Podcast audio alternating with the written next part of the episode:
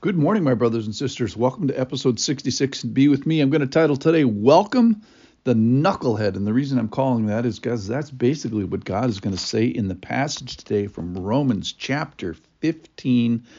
Uh, and we're going to start with verse number one, Romans 15 1.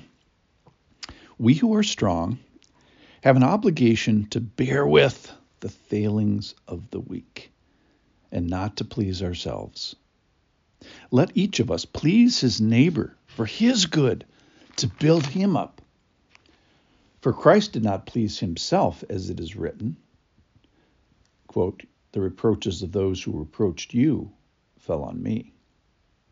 Verse 4 For whatever was written in former days was written for our instruction, that through endurance and through the encouragement of the Scriptures we might have hope.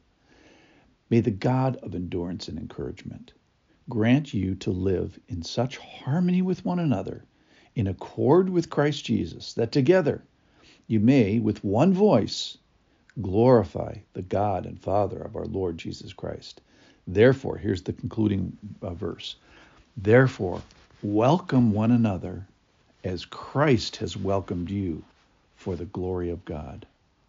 So that he's shooting towards welcoming one another. Welcome the knucklehead.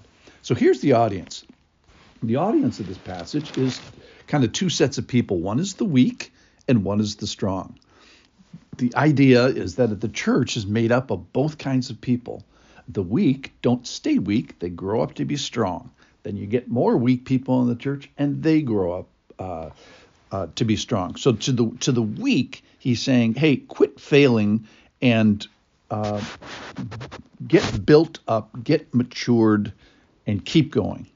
And then to the strong, there's all kinds of things he says here to the strong, which is bear up and walk, or bear with and walk with and build with and sing with uh, the the weak. So the charge here is to welcome, to welcome uh, one another as Christ has welcomed you.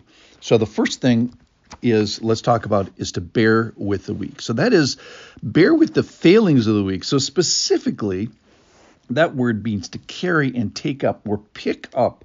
So there's a burden that the, the, these people are, are, are carrying, and you're asking as a mature Christian or slightly more mature person, previous knucklehead, you're asking, what can I pick up? What's weighing you? How can I make your load one ounce uh, better?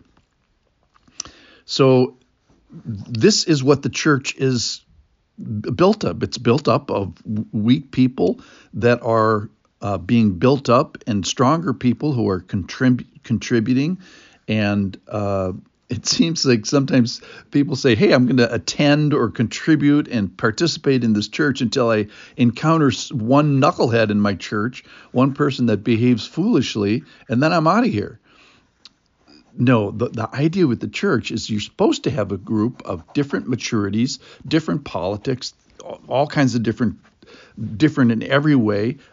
So, and the church is being built up, different ages. You know, you've heard the people say, "Oh, those darn kids" or something like that. That's the point. You're supposed to have the darn kids, uh, and the kids are also saying, "Hey, the darn adults."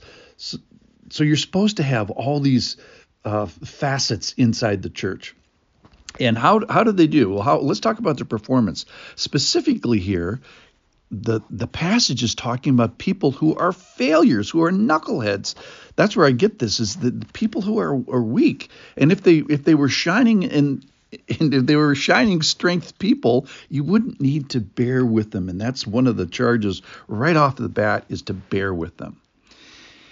And then you're supposed to walk with them. That is, how do you endeavor to please these people and render service to them? It assumes that you're in fellowship distance, which is close enough to reach out and touch them.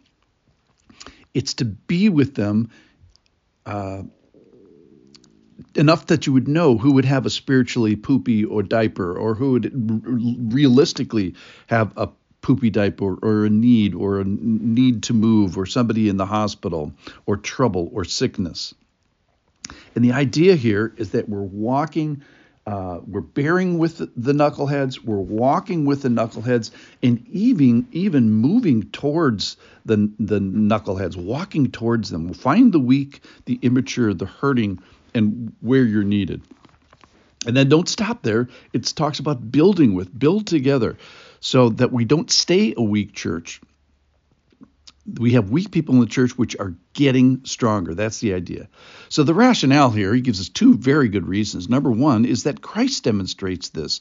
That is, you didn't start off in the church as a strong person e- either. He did this for you, and the re- and he bore reproaches that were due to you. So he bared and carried and took up your uh, your reproaches. So when you were a knucklehead, Christ helped you. That's the point.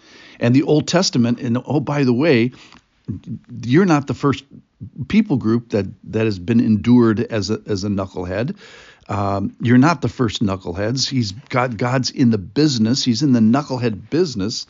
Um, so don't be surprised that you can read about this for 1,200 pages of your Old Testament. So the goal here, he gives a beautiful goal, which is this like this singing voice with one voice, uh, glorifying God the Father live in harmony with one another, live, live in accord with Jesus Christ. Basically, make beautiful music together.